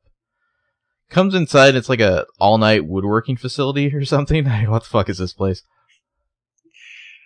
There's so many jokes. There's some dudes in the back like staining a door. Emily flags down the first guy she can find, and it turns out to be that dude who was driving Toby's car earlier. I feel like it's like a reverse like Simpsons joke. At night it's an all night like woodworking shop. During the day it's the hottest gay club in Brookhaven. We work hard, and then we play hard. Sorry. Yeah. So she goes up to this guy whose name we've never gotten. And I think it's actually Chris, but not that it matters. Boring. So he asks what she's doing here, and he's like... Well, he's like... Out of town. Well, he's like, I'm sorry, what are you doing here? And she's like, I'm supposed to meet Toby. He says, I told you, he's out of town. And she says, I know, but I just got a text from him, and he told me to meet him here 2 hours ago. And he's like, I don't know what to tell you, I haven't seen him. Did you see a blonde coming through here?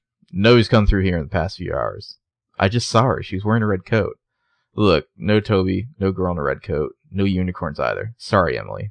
Yeah. And she how did you know my name? And he says, because he told me earlier. And she's like, no, I didn't.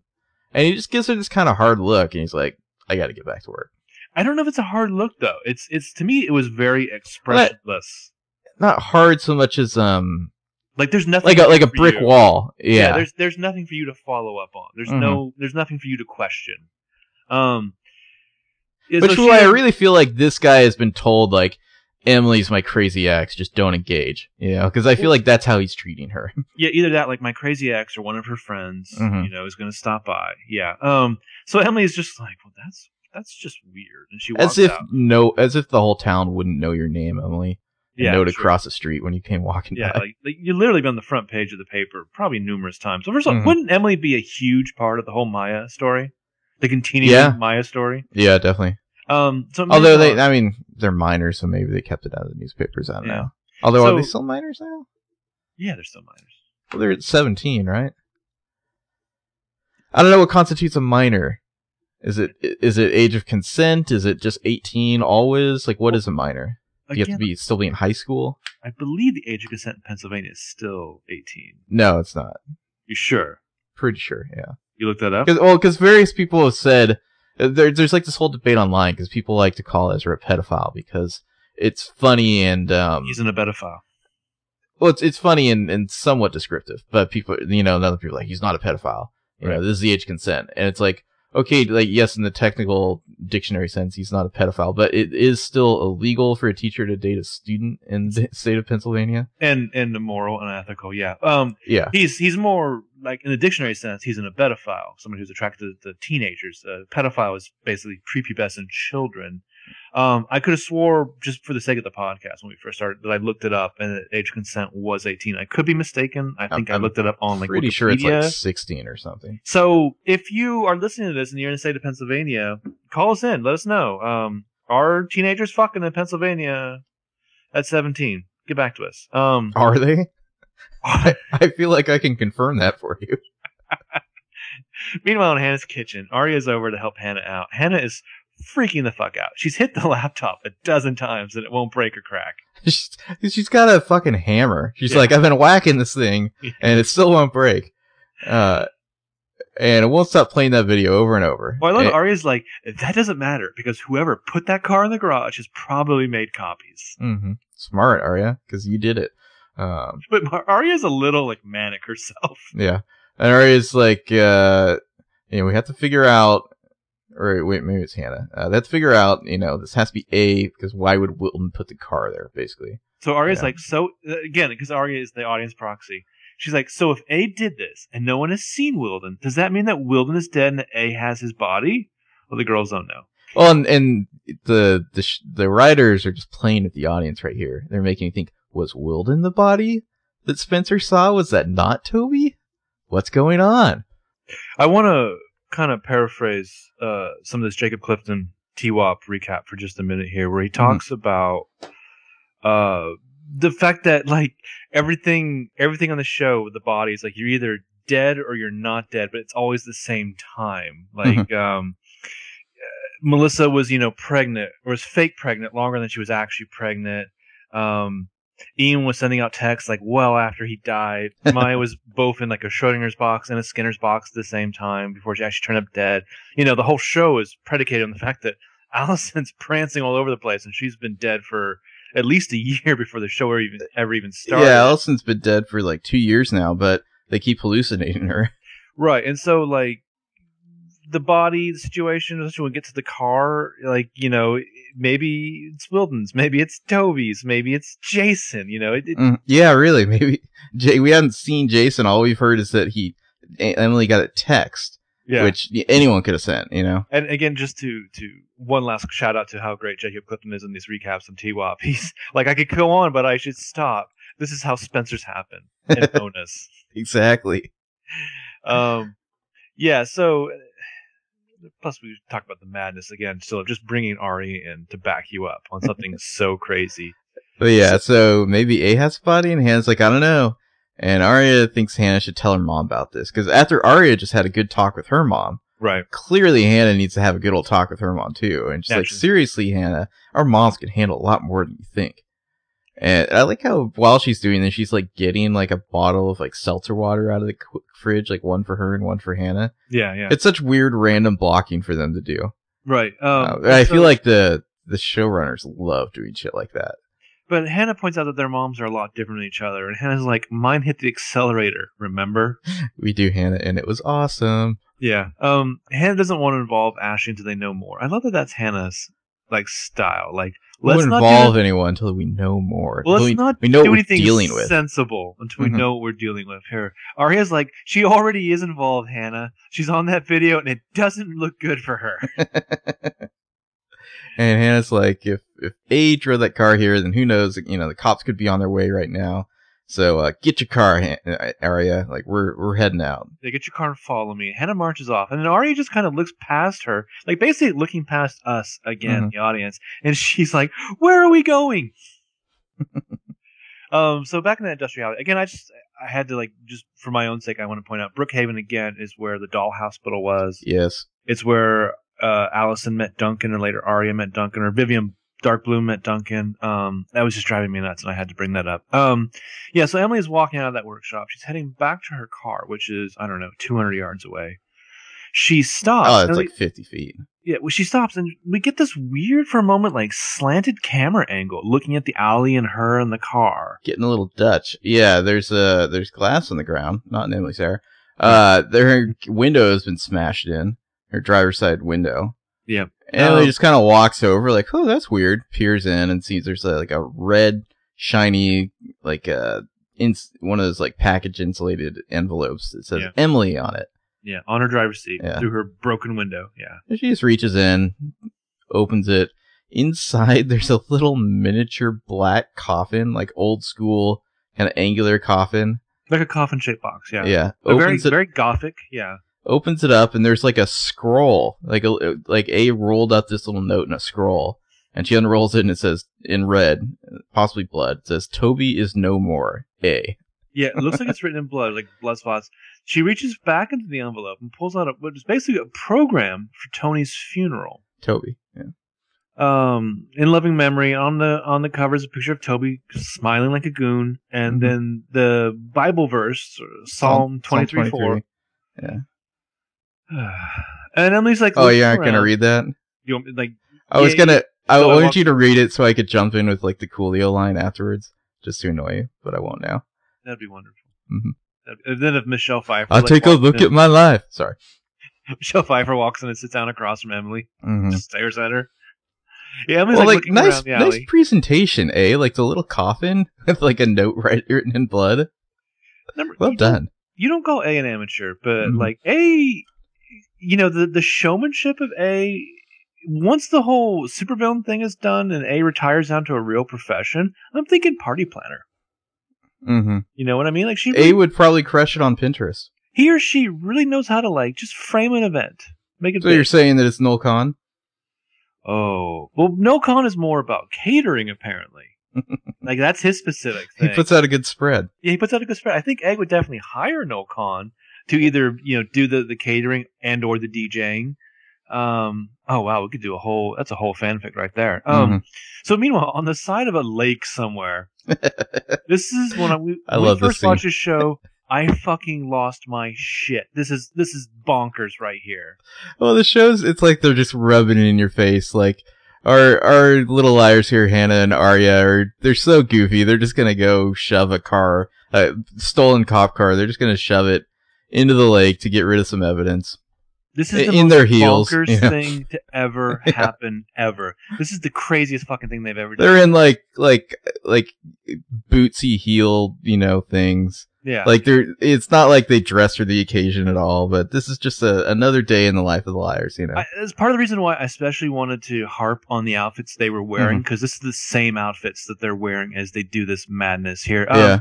They've pushed it so far into the lake, and Aria wants to rethink this, and then Hannah... Well, the car's right on the edge of the lake, yeah. She pushes some more on her own, and the car just goes in the water. So the two of them watch it. I like how Aria's she stops pushing, she's I'm serious, Hannah. Really, really need to rethink this. And Hannah's just whatever, pushes it right in. So yeah, as it's finally taking hold and sinking, Hannah's just too late. So there's a great shot from half in the water, the car's POV watching the girls. Before we get that, we get the crane shot, pulling away as we go to commercial, making them very small. Yeah, seemingly it comes right back from commercial to this POV shot from the water. Basically, what you're going to see is a lot of cool camera tricks because they clearly could not submerge a car into this lake, this set. And so they do a lot of interesting things, like basically working around that. Mm-hmm. So they're watching this thing. Like, we get the impression that it's not quite fully submerged yet. They're watching, and Aria's like, what if it just stays like that? Yeah. I thought it would sink faster, you know? And Hannah's like, it'll sink. And Aria's like, they're going to be looking for this car. And Hannah's like, I know. And Aria says, look, if they find it, they trace it back to us, we're gonna be really going to be totally screwed. And Hannah's like, yep. Yep. So finally the car sinks. Nice use of like air bubbles, like these escaping air bubbles coming up. And Hannah's just like, told you it'd sink. And then for a brief moment there, the turn signal light comes flashing on. Was it the turn signal or the siren? I couldn't tell. It's hard to tell. It's solid red flashing, yeah. Yeah, I figured it was like the turn signal because I thought you might actually see the blue through the water, even though it's dark water. I don't know. So then it stops and the girls kind of sigh and they go back to Aria's car. This is the, like, oh shit, this is Sparta moment of this. This is nuts. It's just crazy. There's a couple teenage girls dumping a car into the lake. They're like, let's go back home now. They will go back to their normal fucking lives after this. That's what's so insane about it. Then again, these are girls. We joked a little about a PLL video game. Mm-hmm. Like, I feel like it's this kind of game, you know, where sometimes you just have to go dump a car. At some point, we'll get into some ideas for a PLL video game. It's not fully fleshed out, but, you know, if you're out there, like, looking to make a PLL, like, downloadable, like, phone game for, like, iOS, talk to us. We have ideas. Oh, I think you can do better than phone game. I want a fully immersive, like, console game. You know, that would be fantastic. I totally agree with you there, but I think that there's a kind of brilliance to this being something you can play on your phone. You know what I mean? Yeah, you wouldn't want it to be some of that, like, Kim Kardashian bullshit. But like I said, we came up with a lot of ideas on a road trip, and I've got them written down. At some point, we'll get into them. It's juicy. It's a hell of a game. So, cut back to the Marin kitchen. Ashley's there with some Chinese takeout when Hannah comes in. She's been trying to call Hannah for the last hour, and, you know, Hannah apologized, saying that she had to help Aria out with something. Oh, before we get to that, yes. Maybe it's just because I think it was the season 2 finale, the killing happened around the same time this aired, this episode. Okay. But when I was watching this episode, and I think I'm not the only one who thought this, it was like, is there somebody in the trunk of that car? Right. Like, did they just, like, murder Wilden, possibly? Right. That was a thought I had when watching this episode. Or is this, like, also the Nikki and Paolo moment? Yeah, exactly. You know, like, are they killing someone without even knowing it? Like, did they just kill Toby? It's really a shame that Emily killed somebody in the show before Aria could, because I don't think I need to explain that. So Hannah asks if Ashley's okay, and Ashley says no, but she's getting there because she thinks she saw Detective Wilden today. Yeah, she's not sure. She drove by the accident on the way home, and guess what? His car was gone. Well, Hannah is just like staring at her, just like, what? Well, this is great because the camera basically stays on Hannah through most of this conversation. Right. So we're just seeing Hannah react, you know, because Ashley's just like, the car wasn't there, you know, like his car is gone. Of course, I panicked at first. It didn't occur to me if he'd really been injured, we would have heard about it right now, right? Mm-hmm. Like if he's going to press charges, we would have heard about it by now. Mm-hmm. And Hannah just has this look like it's like this sinking pit in her stomach. Like, oh, man, you are misinterpreting the information you have, you know? Yeah. Well, she then ponders that maybe she didn't hit him that hard. Maybe he woke up and realized that he was in the wrong. Well, like, Ashley's just, like, self-deluding right now, you know? Yeah. Maybe this whole thing is just going to go away. And they kind of nod, and Hannah is basically, like, she's watching her mom, and there's, like, on the one hand, she has more information than Ashley, and she has, like, that kind of sinking feeling that her mom's being duped. But then she's also watching her mom talk herself into something that they both know is bullshit. Right. Well, I think it's especially when maybe Wilden have realized that he was in the wrong. Like, come on, Ashley. Yeah. You're not that dumb. And Hannah's just like, she can't say anything. Yeah. You know? So Ashley then gets up, says she's going to get some sleep. She says she'll see Hannah in the morning. And Hannah's just like sitting there at the table. But my other thought was like for Ashley to then call back from the stairs, like, also do something with all that fucking Chinese food. Ashley went and bought a lot of takeout Chinese food. That is a lot of food. Once again, I am hungry for Chinese food watching PLL.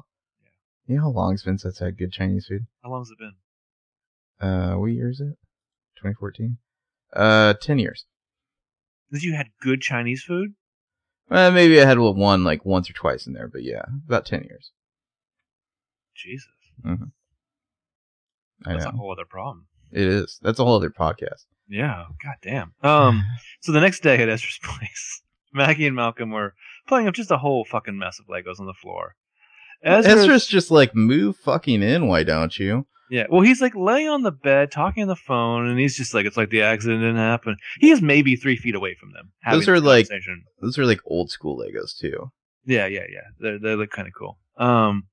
He's just like, yeah, Malcolm's doing just fine. He's talking to Aria, who's in her bedroom on the phone on the other end of this conversation. She's glad to hear that he's okay. Aria's outfit now. This is the next day. I mean, as we said, she's wearing black pants with like metal stud things on the side of the lower legs. They're like round studs. Well, it's like she just took those off of Hannah's previous outfit and put them on her pants. And then she is wearing... It's like a button-up blue shirt. A powder long sleeve with white skulls all over it. All over it, like weird animated white skulls. It's also fairly see-through. Later on the next scene, you can totally make out Aria's black bra underneath that shirt. It's just, my God. Fitz is like, hey, why don't you come over? We're about to build a castle. And Aria's just like, yeah, I'd love to, but something my mom in her kitchen. Yeah, paint her kitchen. She says she'll call him later, and he says, all right. And he tells her that he loves her, and then she does a thing where she pauses for like 30 seconds, and then she's like, love you too. Also, I pushed a police car into a lake last night. I feel like that's not even... Like, Aria has zero angst, like on the angstometer for Aria. Yeah. Ezra is, of course, pegged to 100. Yeah, there's like zero for I just pushed the cop car into the lake to hide evidence. Even if Aria already forgot about it. Even if she was nothing to do with her. Even if she was mildly concerned about it, Aria, despite the fact that sometimes she's a terrible fucking liar, has an amazing gift for compartmentalization. Yeah, amazing gift. But yeah, she hangs up the phone of him, and then she looks over like the framed selfie of her and Ezra that she took. Yeah, she framed a selfie. That fits. That's yeah. So meanwhile in the woods. This scene terrified me. The first time I saw this scene, I was like, what the fuck? Yeah. So we see there's like a hiker bro kind of standing around as a park ranger. A lady park ranger is on her radio talking to someone from the station. And the person on the radio says, no name. And park ranger's like, yep, got us another Jane Doe. No ID, no cell phone, no keys, nothing. And she walks over to her like park ranger Jeep. And there's Spencer. The first time I saw this episode, I was like, is Spencer fucking dead? Because, Spencer's in the passenger seat. Her eyes are rolled back in her head. She looks like a fucking corpse. Yeah. And she's, like, completely catatonic, like, leaned against the side of the window in this Jeep. Like, the first time I saw this, my immediate thought was, holy shit, they killed Spencer. But I guess it makes sense that you wouldn't put a dead body in the passenger seat, but still. Sitting upright? Yeah. In this day of filming, I think when Troy and Belisario went into like the makeup, like trailer, and they were like, "What should we do for Spencer in this scene?" I feel like they brought out the kit for whatever they do makeup wise for like possessed people, because that's what she looks like. She looks more deranged. Or like The Walking Dead. Yeah. I mean, her hair is like fucking crazy. It's got like twigs in it. Her hair is not just full of secrets. It's full of like nightmares you run away from. Small woodland creatures, yeah. Yeah, she is like staring up at the sky, repeating Toby's name over and over again. Just dead eyes. She's got like a gash on her chin, much like Malcolm. Mm-hmm. And a single tear escapes her eye as the ranger says into the walkie-talkie that she's going to request a psych evaluation. Well, because we find out a hiker found her wandering around about an hour ago. Just looked lost and confused. Yeah, that's one way of putting it. The hiker's like still there, just like watching this. But yeah, the ranger's gonna bring her in. Better put in a request for a psych evaluation. I wanted the ranger to do that thing where she turns away from Spencer and whispers into the walkie-talkie, like, honestly, I'm terrified of her. Mm-hmm. If I was that ranger, I would be like, hey, hiker guy, would you mind just riding in the backseat? Yeah. You know. I'm going to hand you my gun. Can you just keep it trained on her? Because I think she might... You just hold it to the back of her head, just in case she tries anything. Yeah. I think she might try to eat my brains. Yeah, or yours. Mm-hmm. Maybe you should drive, and I'll sit in the back. So, meanwhile, in Emily's bedroom, Emily's doing that thing again. She's sitting on her desk, legs askew, like feet resting on her chair, dressing down Aria and Hannah. The body language / blocking here is fascinating because, like she said, she's sitting on the desk. Well, it's very Spencer-y. Yeah, Hannah and Aria are sitting like standing in front of her, talking to her. It's like basically Spencer is gone, Emily's in charge. These two are making their report to the boss about what they've been up to. And she's like, "Wait, you dumped this car in the lake?" And Hannah's like, "I panicked." And then Emily looks to Aria and she's like, "You're supposed to stop her from doing stupid things like this, not help." And Aria's like, "I tried, barely." Then, yeah, Aria's gasoline onto the embers of any crazy fucking fire, but like still, Emily. You counted on Aria to be the person to like bring somebody back from the edge. I feel like when Hannah wasn't there, Spencer and Emily had this conversation with Aria. Yeah. They're like, "Look, Aria, we love Hannah. She's a little wacky. When you're with her, you gotta rein her in." Well, but I feel like they also had the same conversation of Hannah when Aria wasn't around. Exactly. Yeah. Yeah. So Hannah says that it was either Wilden or A messing with them, so she tried to get rid of the car, and Aria's just like, "Well, my money's on A." Mm-hmm. It's like no one asked. And Emily's like, we don't even know. Wilden could be alive. He could be part of the A-team. And Hannah holds up the funeral program for Toby. And it's like, what does this mean? Is Toby dead? Mm-hmm. And Emily, she's like, did I do this? Is this my fault? But she's not saying it as like full of remorse and like in shock and grief over her like one of her friends dying. Right. It's like vague annoyance. You know, it's like, I'm barely concerned, kind of slightly annoyed that this might like get like put at my feet. Like maybe Toby's dead, but Jesus Christ. It's like she's like still channeling a little of like new Spencer, like Neo Spencer here. So Emily points out that, you know, I like that Emily now points out what they do know. Well, Aria's like, don't go there. We don't even know if it's true. Yeah, it's like, what we do know is that Toby was wearing a black hoodie in Spencer's kitchen, which is, again... Oh, that's all they actually know. Yeah. Which is what everyone's had to point out to Emily the whole episode. Mm-hmm. Now Emily's the one who's, you know, acknowledging that. All Emily's saying is, all we know is Toby was wearing a black hoodie in Spencer's kitchen. We literally don't know what he's done as A. Right, but then she wonders, you know, maybe A killed Toby because he was going to help us. And Aria ponders that, well, maybe Toby was never going to help us. Yeah, maybe for some reason he just wants us to think that he's dead. Yeah. Either way, Spencer needs to know about this, but can't get a hold of her. Where is Spencer? So we cut to a facility with doors that have to be unlocked, you know, grated doors, and a nurse is wheeling in a tray. Familiar looking. Yeah. Security. It's Radley. Yeah. Nurse is wheeling in a little tray with some food on it. It takes the lid off. There's like a sandwich. Why do they all serve Jello in mental institutions? Like, I feel like I'd go crazy just looking at the Jello. Mm-hmm. So we pan across like a woman's legs on a bed here in this cell. Yeah, and then we pan up from the foot of the bed to see like who is this that's in bed being served food in a mental institution.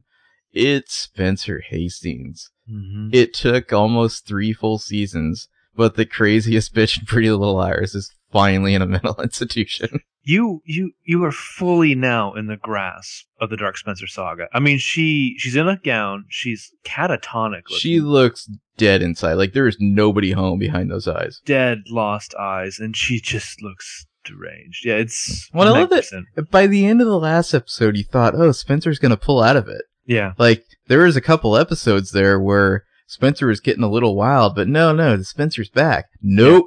Yeah. Nope. She's just going deeper. Oh, shit. This is going to get fucking crazy. You realize, too, you haven't even seen Toby in, like, 5 episodes. Like, they're really committed to, like, just delving into the depths here. Well, again, it's this murkiness, like, is Toby dead? Is he not dead? It's more important that he's both at the same time. But yeah, metaphorically, we're going to push this fucking car into a lake and watch it drown. I can remember when I just first binge watched this show, I was like, these girls are all crazy, but Spencer is, like, especially crazy. Like, she is bonkers. And it took a while, but she eventually, it's like, I feel like this show is going to end with them all being in Radley, you know, but like Spencer was definitely the one who's going to end up in a mental institution first. Well, the fact that these girls, you know, are the greatest 4 people in the universe, but also secretly like terrible monsters who are on the verge of madness at any given moment is what makes this show so goddamn charming. Well, it was such a great setup by Mona. Like, it's Mona, like, I feel like everything she did in this episode was to set up Spencer to find a body and lose her mind. Yeah. She very intentionally made vague threats at Emily. Mm-hmm. She, you know, allowed herself to be seen counting out a bunch of money by Spencer, mm-hmm. and then allowed Spencer to follow her to like a secluded location, and you know, like, and then announced that Toby was dead. Like, everything was set up to like finally break Spencer Hastings like completely. Well, this and that itself is just like the latest movement in like the symphony of destruction, mm-hmm. that she's been writing like all over Spencer's just like life. Well, and it's like she set this up over the past, you know, A has set this up over the last year and a half or so. She's gotten Spencer to a place where anything Mona or A does, Spencer is reading meaning into. So the part where A almost doesn't even have to do anything anymore. Well, A just has to like give little nudges here and there. That's one of the other things that makes this show so fascinating, and the way we're so hooked is that you know that a good chunk of what's going on here is Mona, and some of it's Toby, mm-hmm. but like you're not fully committed to like they are A. Yeah, you know what I mean. Like, there's still a mystery of the identity of who this nebulous figure is. Well, to the point where all A needs to do is make a couple letters on that banner matte instead of glossy, and A knows that Spencer's gonna like freak out over it and read all kinds of shit into it. Yeah, yeah. So we get what is essentially our A tag. Well, and really. A was also apparently distracting Emily throughout this episode, so she wouldn't be with Spencer. Yeah, which really ties back into just how exactly does Redcoat, who's, as far as we know, the captain of the A-team, like, mm-hmm. involved. So our A-tag is we're back at the lake. A fisherman is there, like, on the dock, like, casting his line. He's pulling and pulling and pulling. And what he pulls out of the water... Well, it's also, the shot is, like, from afar, like, looking through the wood, the trees or something. Like, somebody's watching this guy do this. Right, a river's running through this, mm-hmm. too. No, not really. He pulls out of the water that Rosewood police cap. Mm-hmm. And then he drops it. Yeah, and he goes back to because it's not a fish. Right. Yeah. And that was the episode. Out of sight, out of mind. Spencer's mind. Mm-hmm. The next episode is the enigmatically titled, Will the Circle Be Unbroken? You know, what it was 2013 when this aired, right? Mm-hmm. Yeah. They were like, out of nowhere, like you'd never heard of this song before 2013, and then there were like two pieces of media that heavily featured Will the Circle Be Unbroken. One of them was PLL, the other one is Bioshock Infinite. And I feel like they both worked very well. We can talk about more about that in the next episode. But sounds good. Yeah. Let me take the wiki here. Anything interesting? Not really. I love this episode. Just want to give a shout out to KT on Twitter. Thanks for dropping us a line and saying hi. Glad you enjoy the show. Yeah, we're on Twitter. I'm Benjamin_Light. Just Marcus Sparks. You're at Marcus Sparks. You can find us on our website page, timetravelmurdermystery.com/PLL. Mm-hmm. If you like the podcast, feel free to give us a rating or review on iTunes. Yeah, or you know, tell your friends about it.